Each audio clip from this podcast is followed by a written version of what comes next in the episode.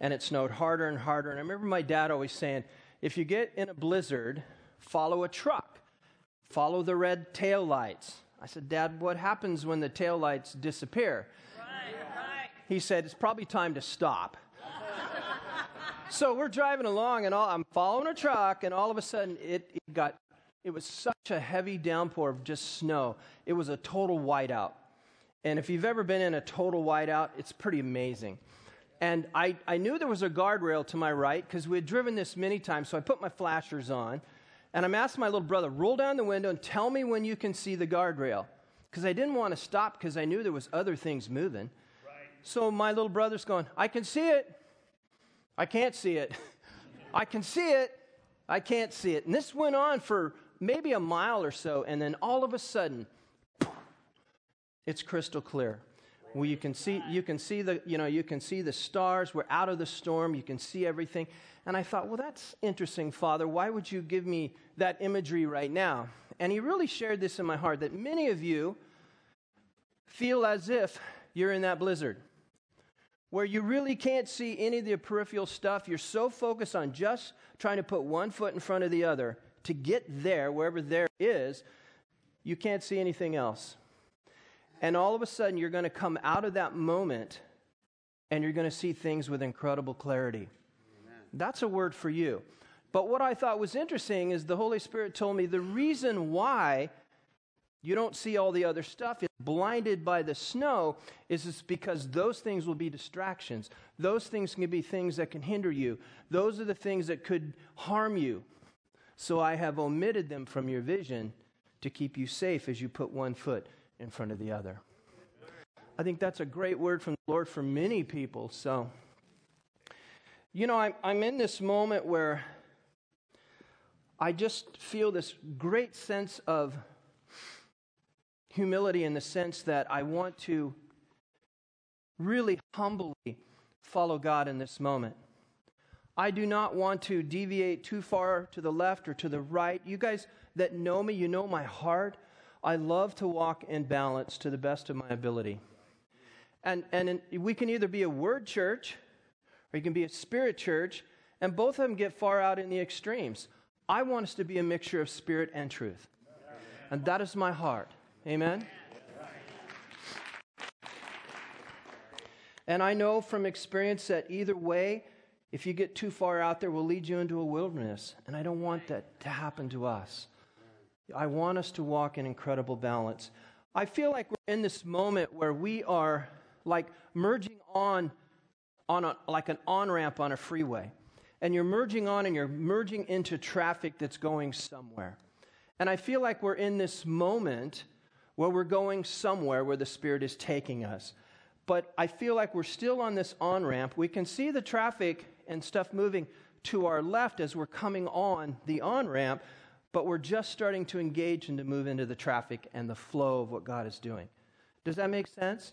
One of the longest on ramps, I had to look this up when it hit me, is there's one in Texas that's something like 2.5 miles long.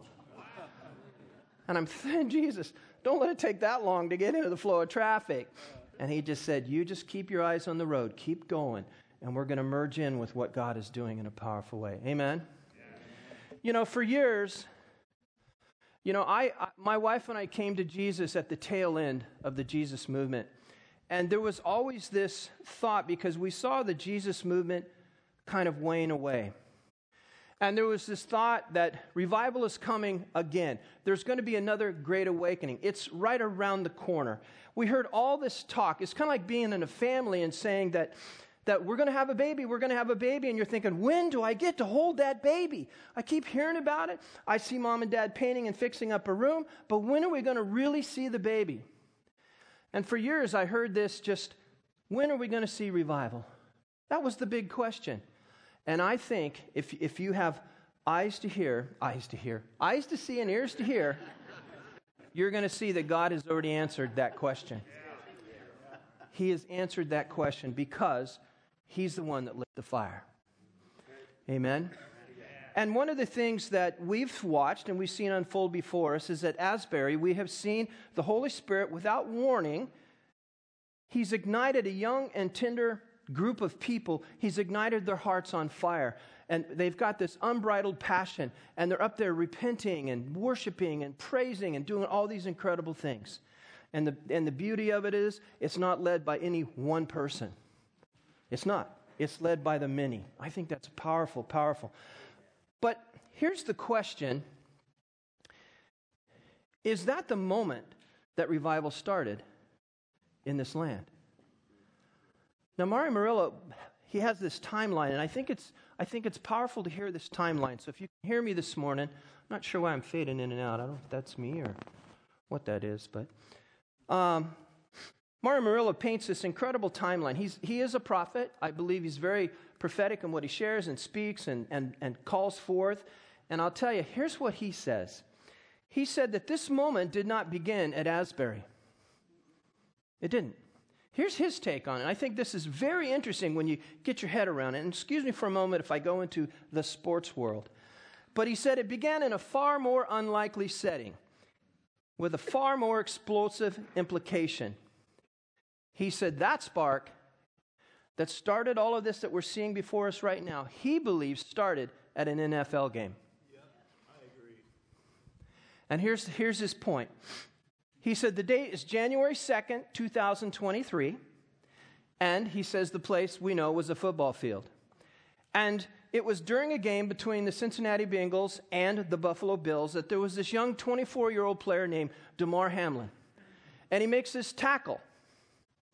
And all of a sudden, this tackle, which really didn't seem as violent as some of them are, he goes into cardiac arrest. He believes that's the genesis of this movement we're seeing today. And he went on to just share how there was players and coaches how they hugged and they wept and they prayed as the ambulance took Damar's seemingly lifeless body away. And then all of a sudden, instantly in a second, all of the wokeness was gone. And, and, and all of a sudden, prayer was incredibly legal in the NFL and on national television.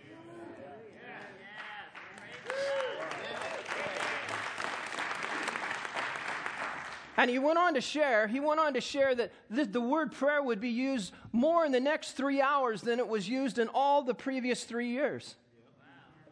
That, that, my friend, is an interesting observation. Don't be fooled, guys. Don't be fooled. God is going to get America's attention, and he's doing it. And he's going to turn hearts to himself. That's what he's doing. He's saying, You still need me. Will you still need me? No matter how godless we have become as a nation, as a country, as a world, we still need him. So, in one tackle, Mario's point was in one tackle, God sent millions to praying, people who never prayed. It took a game. God took that game. With just moments before that epic tackle that we saw and heard about and read about and everything, the game itself was all about what it was all about. We got to win at all costs. Oh, it's all about the game. And all of a sudden, the game became unimportant as they carried his lifeless body away in that ambulance. And the Holy Spirit took hold of grown men, these giant NFL football players, and they wept like babies. I, up in the Dallas, I had the privilege of knowing uh, Willie and Stan and Pete Brock. They all played in the NFL. These guys were monsters in a whole nother. You can't fathom how big they were. They were huge. They would hold a can in their hand and you wouldn't even see it. It was like, these guys are giant. I, you know, they would take quads and go elk hunting. I think they carried the quads and the elk together. I don't know. These, these guys were huge. And to see these guys break down and weep like little babies, only God can do that. It's coming, folks. And those tears that are starting to fall are going to become rivers. I'm I, with great expectation. I'm looking forward to that moment because I see evidence of it happening here and now.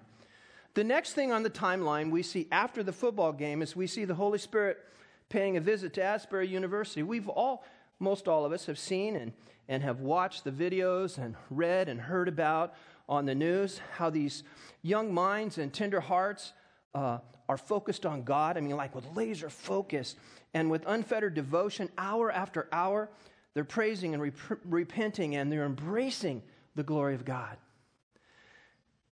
Then we're hearing of outbreaks at other colleges and universities around the country.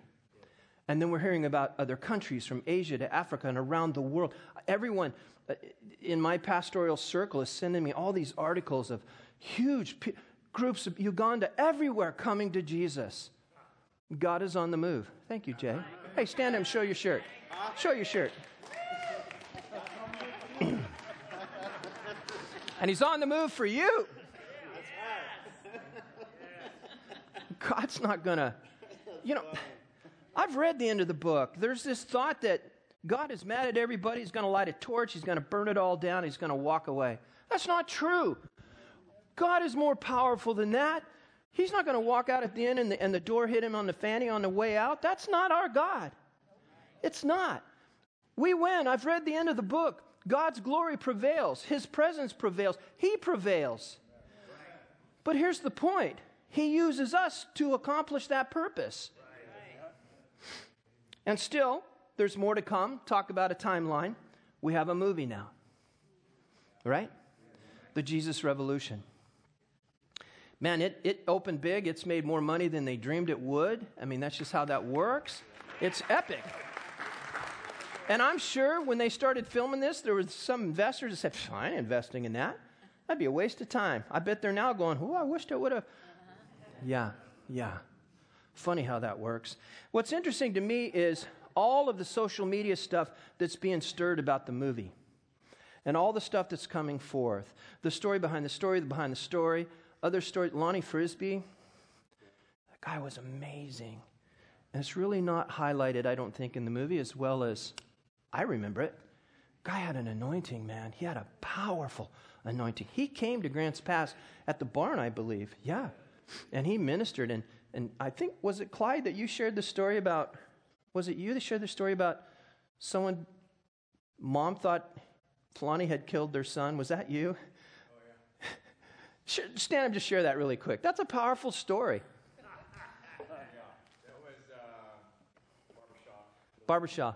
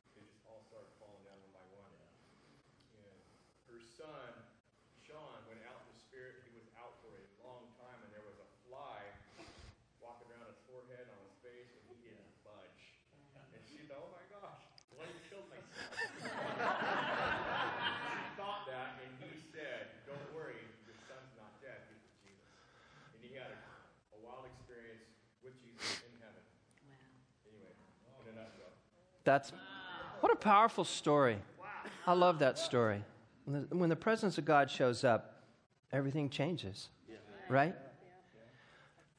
Well, I have on my notes here this current movement of God on the world's heart is clear.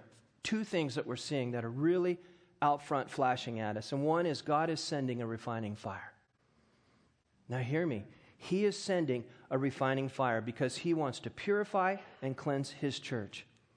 We're seeing repentance on a whole wide, uh, just wide scale. It's, it's, it's like we've never seen before. We're seeing repentance, people coming and repenting. That's what happened at Asbury that really kicked it off. As a young man got up there and he just said, I want to confess my heart. And he did. And, and it just seemed to be the catalyst that just set everything in motion repentance. We see leaders coming to grips with secret sin. We see leaders coming to grips with the fact that for years they've been soft pedaling the gospel. They've been preaching a hybrid gospel just to keep people in the church. They've been saying things that just tickle people's ears, so they stay. I don't want to ever see that happen here. We will speak the truth, and hopefully we do it with incredible love. Amen. The other thing we're seeing is the, is, is the long forsaken reverence and fear of the Lord. It's making a full and rightful return. Yes, a fear, an honorable, righteous fear of the Lord, a reverence and an awe. God, you are so much bigger than me. You are the one I bow to. That's a powerful thing to encounter. The other thing we're seeing is conviction. We're witnessing the wholesale conviction of sin as it sweeps across America. Again, people are being convicted. I have a lot of emails and stuff sent to me about people who are just this convictions on their heart to get right, to get things settled, to, to make sure they're okay. I think this widespread hunger that we're seeing for Jesus should be something that's driving all of us to our prayer closet, driving all of us to our knees. Guys, it's, it's really easy to look around and with our natural eyes and, and see and think in the flesh. How can it really, how can this really happen? We are so far in the tank, it's awful. Kids, kids are run amok. The world's gone crazy. Everybody's sliding on their ear for the last hundred yards and it's ugly if you walk by natural sight. But the Word of God challenges us in 2 Corinthians 5 7 for we walk by faith and not by sight. So if you are walking by sight and not by faith, you're going to miss what we're all about to witness. And I think this comes from Joel chapter 2, verses 38 through 32. And I think we are about to witness the fulfillment of this prophecy that was given centuries ago by the prophet Joel, and again quoted by Peter in Acts chapter 2. And it says, And it shall come to pass in the last days, says God, I will pour out my spirit on all flesh. Your sons and your daughters shall prophesy. They will foretell of future events. They will foretell all those incredible things that are only given by a revelation from God. They're stepping up to the plate and they're swinging for the fences, young and tender hearts. God, it, God is about to download on you incredible revelations. You are the ones. This is the generation. It's exciting to me. Your young men shall see visions, your old men shall dream dreams. Well, we're still in it, guys. Us old guys, we're still in it. and on my men servants and on my maid servants I will pour out my spirit in those days, and they shall prophesy. Guys, God wants to make us conduits of His heart. God wants to make us vessels that are filled with everything that matters according to Him. He wants us to be available so He can pour Himself into us, so we can pour Him out on others. It's so simple. And I'm watching young, young people get this. They're like, they just like, it's like they don't wrestle with any of the backstory or any of that stuff. It's like, oh, God wants me to give it all up. God wants me to be a vessel. I'm in. And they're pouring their heart into this and putting their soul into everything they're doing. And I believe that these verses that I just read, they're coming to pass. I think they're coming to pass before our eyes. But listen, if we fail to move with God in this moment, we're going to have to answer for sleeping through the greatest harvest this country, this nation, this world has ever seen. Amen? I think this is a moment. It's an incredible, great moment. It's an invitation from the Father Himself to step into greater things. How many of you are ready for greater things? Now, think about this for a moment. This is, I, I, in my life and in my story, I kind of have a swan song. It's, it's my, one of my favorite stories in the Word of God. I have many favorites, but this one kind of hits the top mark. And it's a story, a 2 Kings chapter 7, about the four lepers. You guys have heard me preach this and everything. But I think we're in that moment. Well, here's these four lepers. They're sitting outside the gate. They're all starving inside the city of Samaria. You guys know the story. They're starving. The lepers go, You know, we can either die here or maybe there's no food in there, so maybe we could go out to the enemy's camp and they will feed us there. Maybe they'll have mercy on us and throw us some scraps. So they take this walk and they start walking. And they walk out to the enemy's camp and they realize that the enemy had already been driven away. Nothing but tent flaps. Safeway store. That's good, Tony. You should come up here and help me. You're a good sidekick. Here's what happens 2 Kings 7 9. They see everything, they're eating, they're chowing down. Woohoo! We're saved. We got this. Woo! And then they realize Then they said to one another, 2 Kings 7 9, we are not doing right. This day is a day of good news, and we remain silent? If we wait until morning light, some punishment will come upon us. Now, therefore, come, let us go and tell the king's household. They knew. They knew they were not doing right by sitting there partying while everyone was dying or starving to death down the road. They had life in their hands. Well, some of it they hid out in the bushes, but they had life. And they were hanging on to it. And they came to this epiphany that this is not right. We can't do this. Now, for the lepers to say that, you have to understand, according to Mosaic law, if you were a leper and anyone approached you, you couldn't even comb your hair. You had to go, unclean, unclean, like, stay away from me, I'm unclean, don't come near me. They were treated like the lowest form of life on the food chain. And they were just given scraps. But they had the very thing that would save an entire city. And they're sitting on it for a moment until they came to this moment where they said, We're not doing right. The provisions that they found were so desperately needed by those who were inside this city. Guys, God has given you something incredible. He saved you. That alone should make you just go, I want to run through the streets letting people know how grateful I am for God and what He has done for my life. Yeah, you should have that heart and that passion. If not, you're just going to keep kicking that can down the road. Keep kicking it down the road. Someday I'll tell people, kick it down the road. Someday I'll tell people, kick it down the road. Stop it. Stop it. It's time to take what God's given you and take it to the nations. Take it to our city. Take it to your next door neighbor. Take it to our friends, right? You know, the lepers knew that there were two dangers. One was if we remain silent, and the other was if we wait. Two biggest dangers when you've been given something precious, as precious as salvation, and you say, I'm going to remain silent because, you know, I'm not. I'm not, you know, I can't speak that well. I don't know how to articulate this. Maybe I should read 30 books before I. And I'm not anti book. I'm not. You hear what I'm saying now? You're sitting on gold. You're sitting on life. You're sitting on something that will bring life to others. And if you wait, I think God's going to light your pants on fire. Just throwing that in. John 4:35 Jesus reminds us of the urgency of this moment that we're in right now. Everyone sitting in this room and anyone listening to this, you were created for such a time as this. You weren't, sit to, you weren't created to sit in the pews as spectators and just watch the show go on. No, no, no, no. You're called to get into the game. You're called to get into the game. Jesus reminds us, he says in John 4 35, Do you think the work of the harvest will not begin until the summer ends four months from now? Look around you! Exclamation point. Look around you. Look around you. Vast fields of human souls are ripening all around us and are ready now for reaping. Look around you. Can you do that?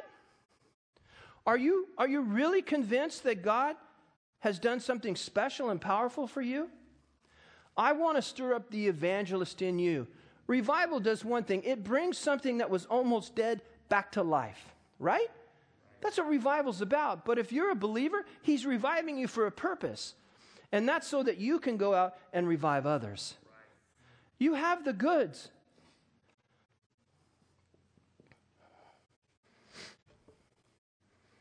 I wrote here Are you willing to drop everything? Are you willing to go through the refiner's fire? Are you ready to step into this moment? Are you? Are you ready to shed that asbestos suit you've been wearing for too long and really expose your heart to the fire of God? Are you? I don't want to push you, but I will. Every one of you, every one of you has the ability to evangelize. That doesn't mean you're going to be a Billy Graham, although it could be. You could be a Becky Graham, I don't know. But I'm saying that God has given a spark to you, and if it's really ignited you, I hope it's igniting a passion in you to want to go share the good news with others. Don't wait. Don't sit there on it. Take it out to the streets. Amen. And we can come here and woohoo, sing about Jesus and get all goosebumpy and have fun and then walk out the door and just go back to life. No, we need to take the life that we experience when the synergy of all of us coming together is here. We need to take that out there, wherever your place of influence is, even if it's one person. I was talking to a brother this morning about a book called The Torch of Evangelism. And it's a story about how, the, how evangelism was passed on from generation to generation. And sometimes it's by one person who wasn't even notable in terms of the fact that no one really knew who they were, but they ignited a flame in somebody else and they handed it to someone else, and that person became the one. You don't know. You could be carrying that very seed. I wrote here God is holy and nothing sinful can survive the fire of his presence. God is really good about burning away the dross. He always will take, if you come to Him with an open heart, He will burn away that which is unholy. He will burn away everything that is just an add on that we don't need. He wants to purify us, He wants to streamline us, He wants to make us a vessel for His good service. God is jealous for our hearts, and He wants us for Himself. God will not share you with anyone else. He won't. When you figure that out and you give yourself totally to Him, it will change the trajectory of your life, guaranteed. The refiner fire, it purifies us and it makes us, as the scripture said, useful for the masters, prepared for every good work. 2 Timothy 2:20 is actually that scripture. 2 Timothy 2:20 and 21. It says, "In a great house there are not only vessels of gold and silver, but also of wood and clay, some for honor and some for dishonor. Therefore, if anyone cleanses himself from the latter, dishonor, he will be a vessel for honor, sanctified, sanctified, set apart, uh, declared holy, purified. He will be a vessel of honor, sanctified, and useful for the master, prepared for every good work. I believe that we're in a moment where God is creating vessels that matter. There are some vessels that really don't matter. In fact, they're used for dishonor, they're used for other things. But there are vessels that truly matter. And that's what God is wanting to do with our hearts. He wants to create us and turn us into vessels that matter. So, what do we do? How do we get there? Well, the first thing you got to do is be willing to allow God to come and to clean out your vessel. Why? Because He wants you to make room for more of Him, for more of His presence, for more of His Spirit. Okay? Think about this. Many times, so many of us are so full of so many other things. Wow, we're full of knowledge. We're full of opinions. I'm full of desires. In fact, I can even be full of zeal. And we may be even think that these things are all really super good because, after all, I'm using it all for God. I wrote here, however, what the Lord wants is to come and fill our vessels with Himself. Because when He comes, He brings gifts that He wants us to use to minister to others. And that's where this on ramp is taking us. We're going to go through the spiritual gifts we're going to talk about the spiritual gifts and how God wants us to use those gifts from the vessel that's within us to use those to change the world around us. Okay? That's kind of where we're going in the future. The Bible uses a lot of symbolism. Most of you that have studied the Bible, you know that there's a lot of symbolism in the Bible. And, and he uses that or the Bible uses that, and God does, I think, to deepen the message that He wants to speak forth to His people. And one such symbol is the one of the potter and the clay. Turn to Jeremiah 18. This is a beautiful illustration of God, how God instructed the prophet Jeremiah to go to the potter's house where God was going to illustrate his relationship with Israel. So, verse 2 Jeremiah says, So I went to the potter's house and I saw him working at the wheel. How many of you have ever worked with clay? on a potter's wheel. I absolutely loved it in school. The problem was my hook. I'd get this thing going, and all of a sudden, the thing would go fall off and hit the wall. Hmm, something's wrong here. He wouldn't let me take my shoes off and use my. No, I'm just kidding, my feet. But I had to figure out a way. So I understand the principle and the concept of spinning it on the potter's wheel and folding a beautiful vase. And that's what we ended up doing. I ended up making several really beautiful vases that I still have today. That uh, my wife was in that same class with me, and she would paint them for me. I'm a lousy painter. She was really good at painting stuff on them, and I appreciate. So we still have them. So I went to the potter's house and I saw him working at the wheel. But the pot he was shaping from the clay was marred in his hands or hook, some translations might say. so the potter formed it into another pot. You get to do that. The potter takes what's there and goes, I don't like that. And he, he starts over again. You can do that. Then the word of the Lord came to me and he said, Oh, he shaped it into another pot, shaping as it seemed best to him. Then the word of the Lord came to me. He said, Can I not do with you, Israel, as this potter does, declares the Lord, like clay in the potter's hand, so are you in my hand, Israel. If you truly want to walk in the power that the devil dreads, if you're willing to really cast off every excuse, if you're really willing to renounce even the hidden works and things that you're doing in secret, I'm telling you, and then you set yourself in this place where you become an open vessel like clay in the potter's hands, God will spin you into something beautiful. And I see that God doing that in our presence even right now. He's taking people who are coming clean of things that's been on their heart, wrong thinking, different attitudes. It's not just about sin, but what he's doing is he's saying, repent, meaning change your way of thinking. You're not a has been. You're not a nobody. You're a somebody. You're my son. You're my daughter. You're precious in my sight. And God's reforming you into this beautiful imagery where you begin to see yourself as He sees you. And you begin to look around and see others as God sees them. Amen? It's a powerful moment.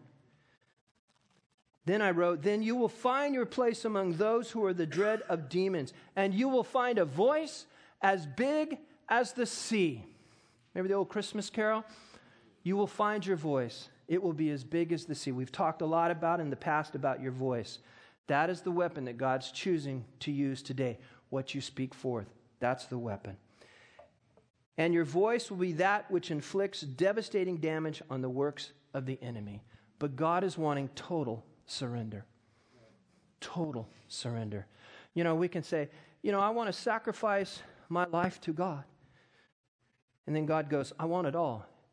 And you're like, yeah, but can I just keep that one foot out of this out of the fire, God? Can I keep it? Can I keep one hand out? No, God wants it all. Quit trying to crawl off the altar that you say you sacrificed yourself on for God. It gets a little hard, gets a little wonky, the winds of adversity blow, things go crazy, and all of a sudden you're like, oh, I'm going to jump off this for a moment, cool down. In fact, there's a 7 Eleven. I'm going to go get a Slurpee so I can really cool down. God's going, uh uh Stay on the altar. Stay there. True vessels of God, I wrote here, are filled with the Holy Spirit. And it all begins, I believe, to walk in this supernatural anointing, I believe walks, begins with us being baptized in the Holy Spirit. A few weeks ago, we had just this altar call, and people came forward who had never experienced that filling of the Holy Spirit. And we went through all the teachings about how when we're born again, our spirit is regenerated and connected to God. But there is a second filling. And that's what they experienced at Acts. Those people in that upper room, they already knew Jesus, they were already saved.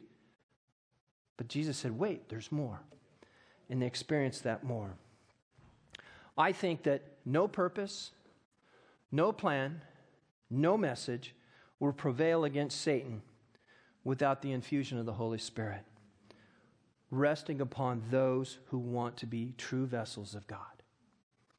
That's my opinion. I think that's scriptural. Jesus gave the Holy Spirit the power to administer the work of God here on earth.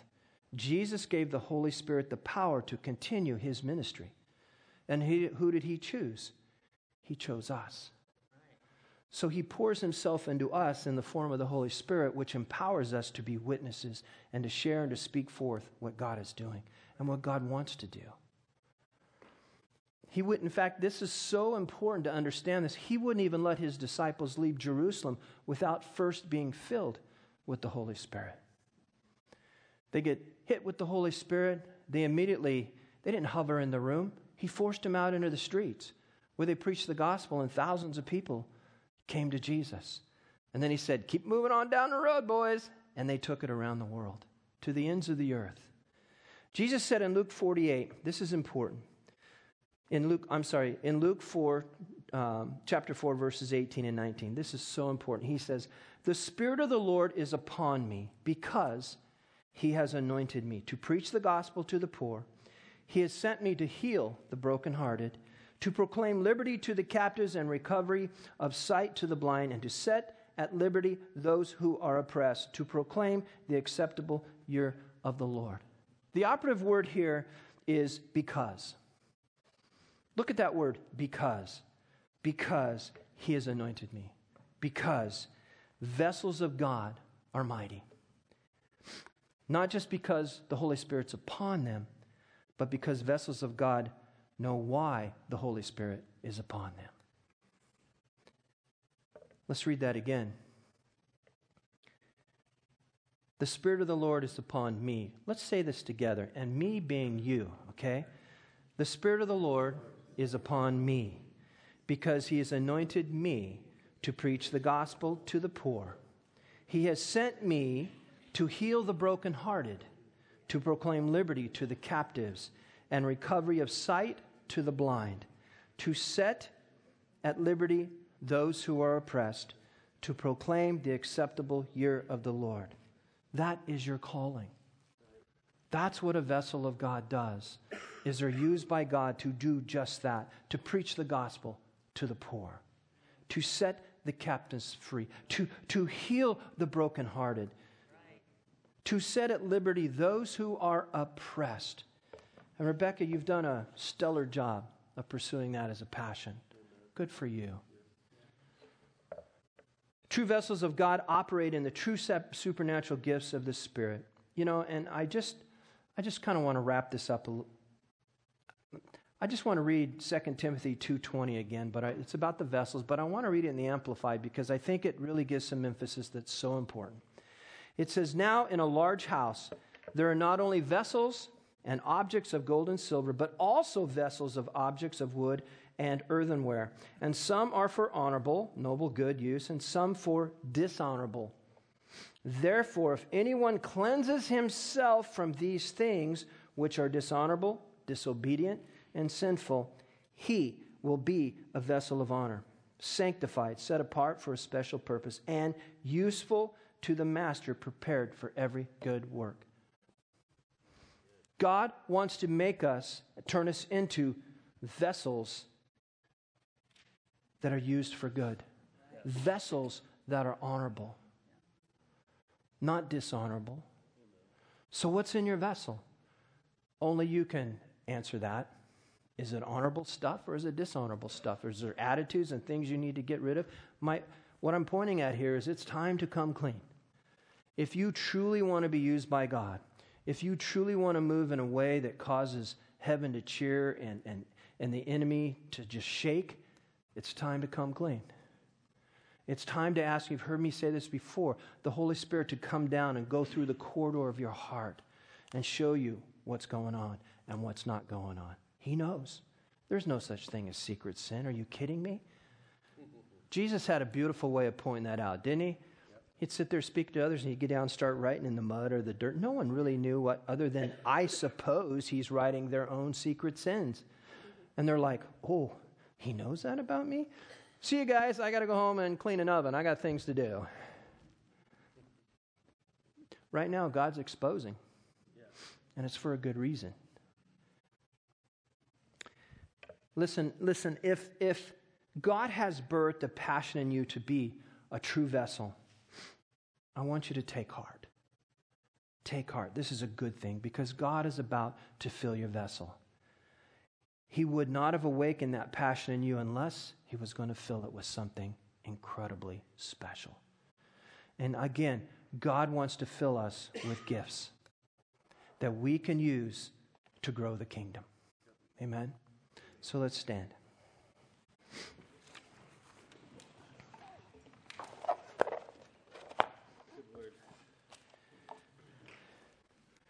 You know, I didn't know if there would be 10 people here or full house or whatever. You never know on a snow day. But thank you for coming. I hope you heard my heart. God is on the move. Yes, he He is. is. And I don't want us to miss an opportunity to be where He wants us to be, to be the people of God that He wants us to be. Uh, honestly, guys, I don't mean this in an arrogant way, but I believe that God is, is going to cause many of you to become catalysts where we live at today, in our community, in this valley, for a big move of God. Amen. I hope, pray with all my heart that God is stirring other fellowships around the body. I hope He is, because again, it's different parts of the body. We're just one part of a bigger body. But we will do our part with all of our hearts, right? Barb, do you have a word?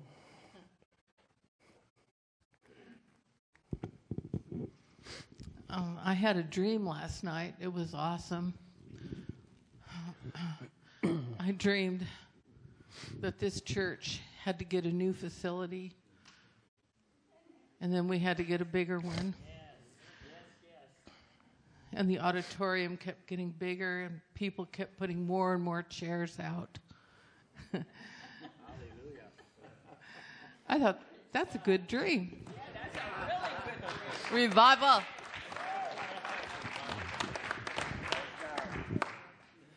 You know, on that note, just quickly, the school is just busted at the seams. We are filled, and there's like 40 families on a wait list. It's mind boggling. But in all honesty, and, you know, we need to have the resources to be able to push some of this out. And it takes resources to do that. But God is the provider, and we know that. And we trust that. Time and time again, I've watched God provide as we've expanded and done things. The beauty of this is we don't owe anybody, any man for any of this. All of this is owned by the church. Yeah. I don't think we need to go in debt to expand the kingdom. Because, yeah, yeah. Well, let's uh, let's wrap this up. Father, I just thank you, God, for what you're doing in our midst. I thank you for your presence.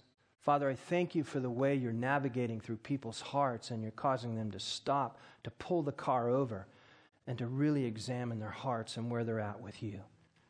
And Father, I just pray that when you say repent, you're talking about changing our way of thinking. And so many of us have had stinking thinking for way too long.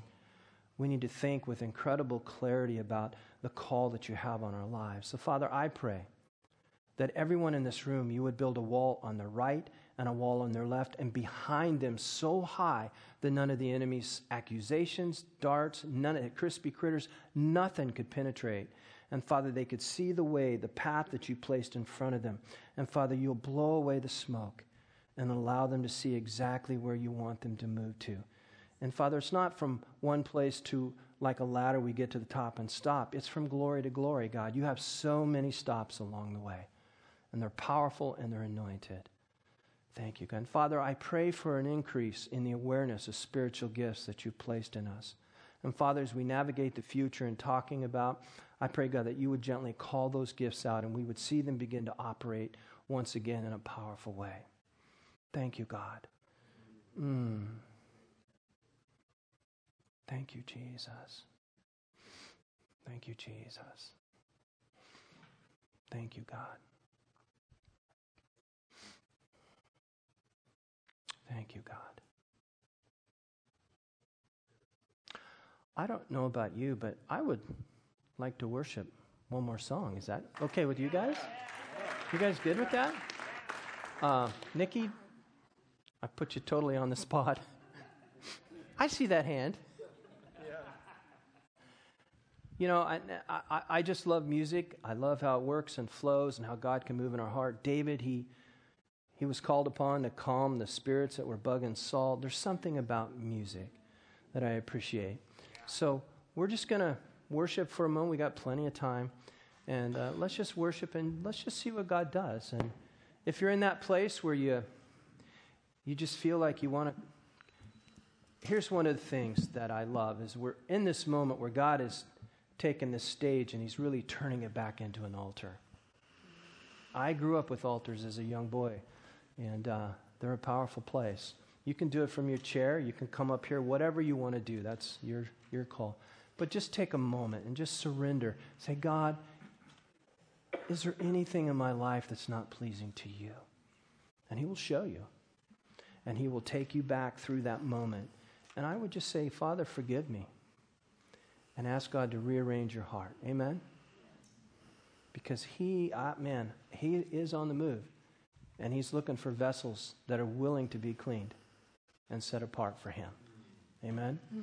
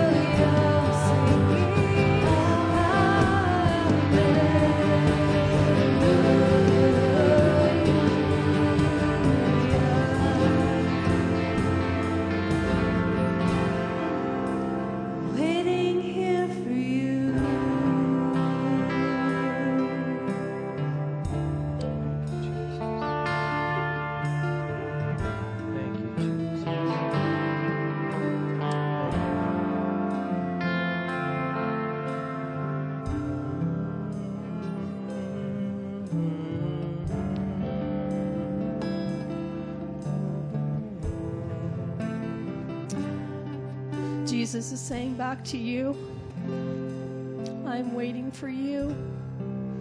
I'm waiting for you to step out in obedience to what I've called you to do, to trust me. Trust me, I'm going to meet you. When I ask you to open your mouth, my words will come out because I've touched your lips. When I ask you to go over there and pray for that person, I'm going to be with you. I'm waiting for you. I'm waiting for you to act out in obedience. Will you come meet me? So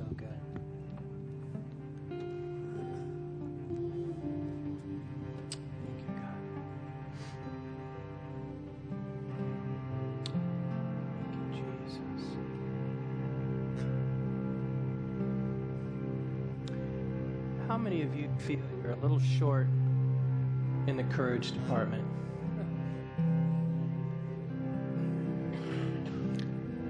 I, I, I want to challenge you to courageously come forth, and we would love to pray for you. Just for more courage. More courage. More courage. More courage. More courage. More courage. Such a good word, Teresa. More courage. Thank you, Jesus. More courage. More courage. More courage.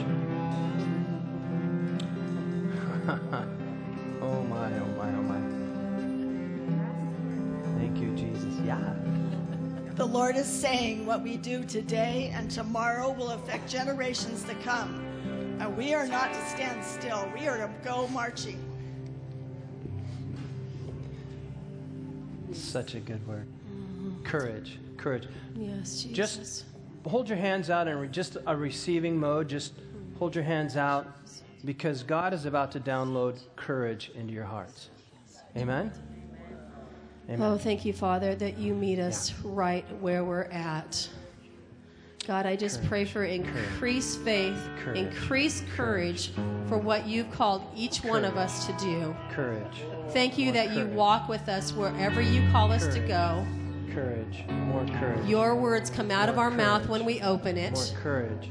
Thank you, Jesus. Give us courage, courage, Courage. courage like we've never had before to go out into Grants Pass Courage. and beyond wherever you Courage. called us, God, Courage. and do what you called us to do. Courage. Courage. More courage. We just ask for a download, God, a download of courage Yes. Yes.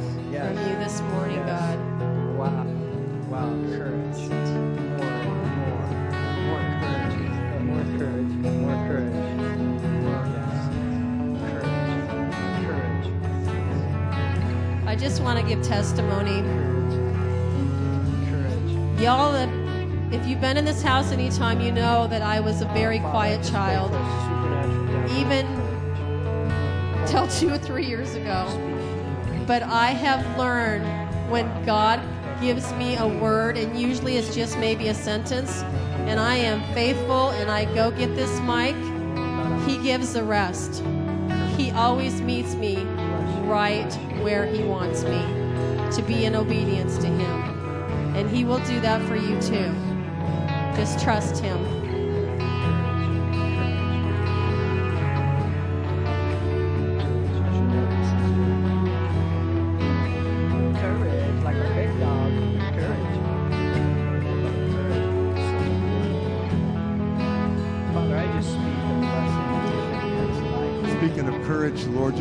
Story back to my remembrance.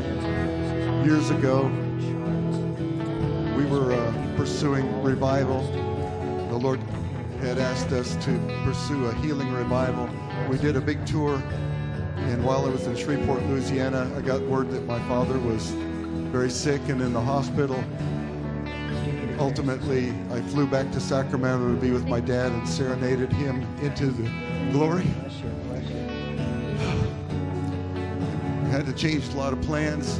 Landed back at home. We had another big meeting going with significant prophetic leaders from around the world. Them that you might have heard of. His name is Bob Jones.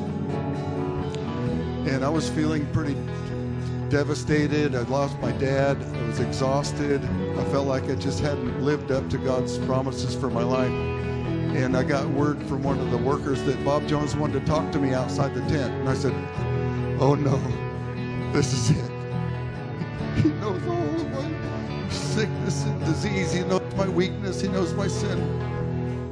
So I met Bob Jones outside of the tent. He looked at me square in the eyes with those eagle, beer, blue piercing eagle eyes. He grabbed both of my hands in his hands. He said, Son, the enemy been eating your lunch.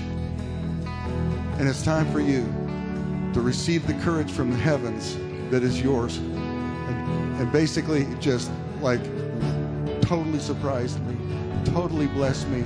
And he started praying courage into my spirit. And I pray courage into your spirit now in the name of the Lord Jesus Christ. You are not inadequate.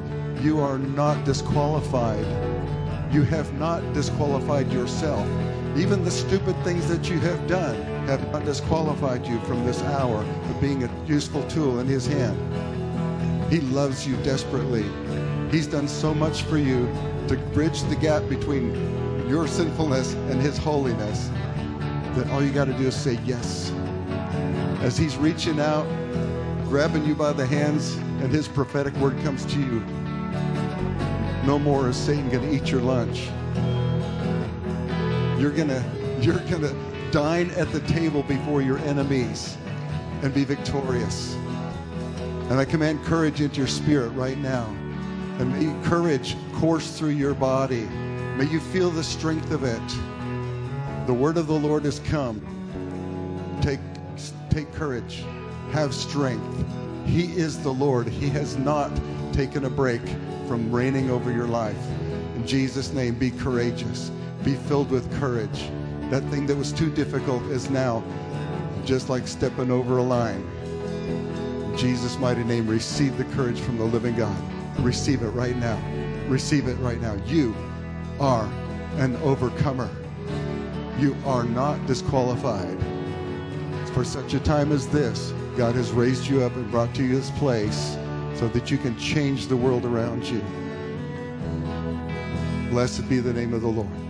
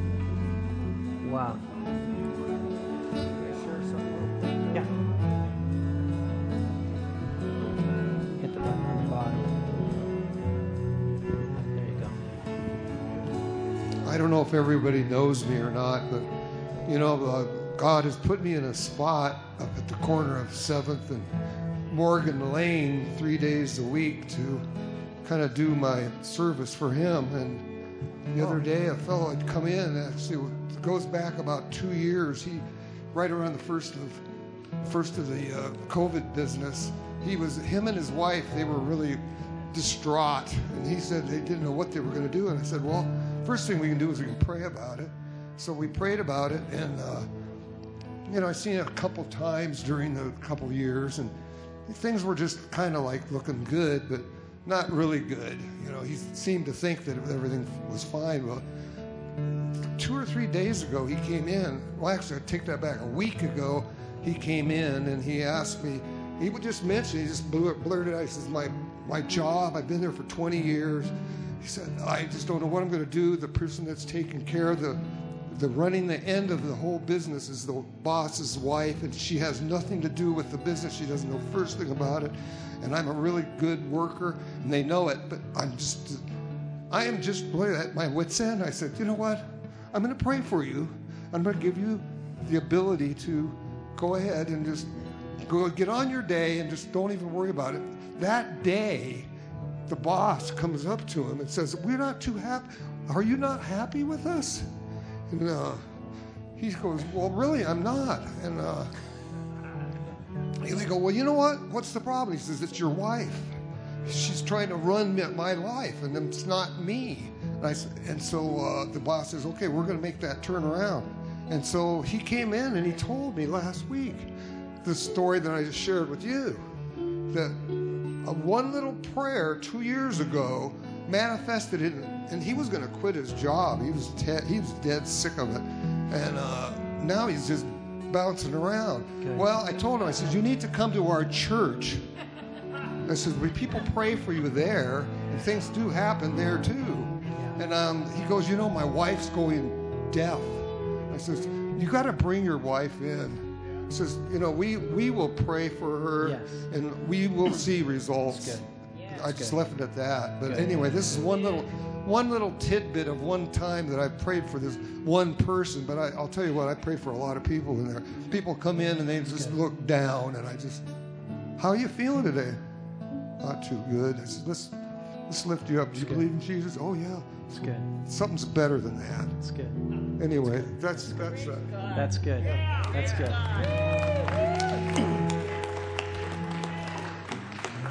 I loved what Jim said about he goes to his corner. And he didn't say I go to work. He goes to the place that God has sent him. Right. Great perspective. I, had, I kind of had, I had a little words, all right? Yeah. Hello, brothers and sisters. Yeah, I had this word from my buddy Bobby before he left for uh, going to the desert to work. And I told him, I said, Bobby, you're not working for the Lord. I said, you're working with the Lord. So we're not working for the Lord, we're working with the Lord. It's good. good yeah. That's good. well, guys, um, it's certainly been a wonderful day, and and uh, I just want to invite you guys tomorrow night if you want to come to prayer. It's at seven o'clock. If it's snowing, you're you know if you're in doubt, don't drive out. But if you're like me, you want to hook the reindeer up and go. Come on. We'll be here. Bob will be here. No, I'm just kidding.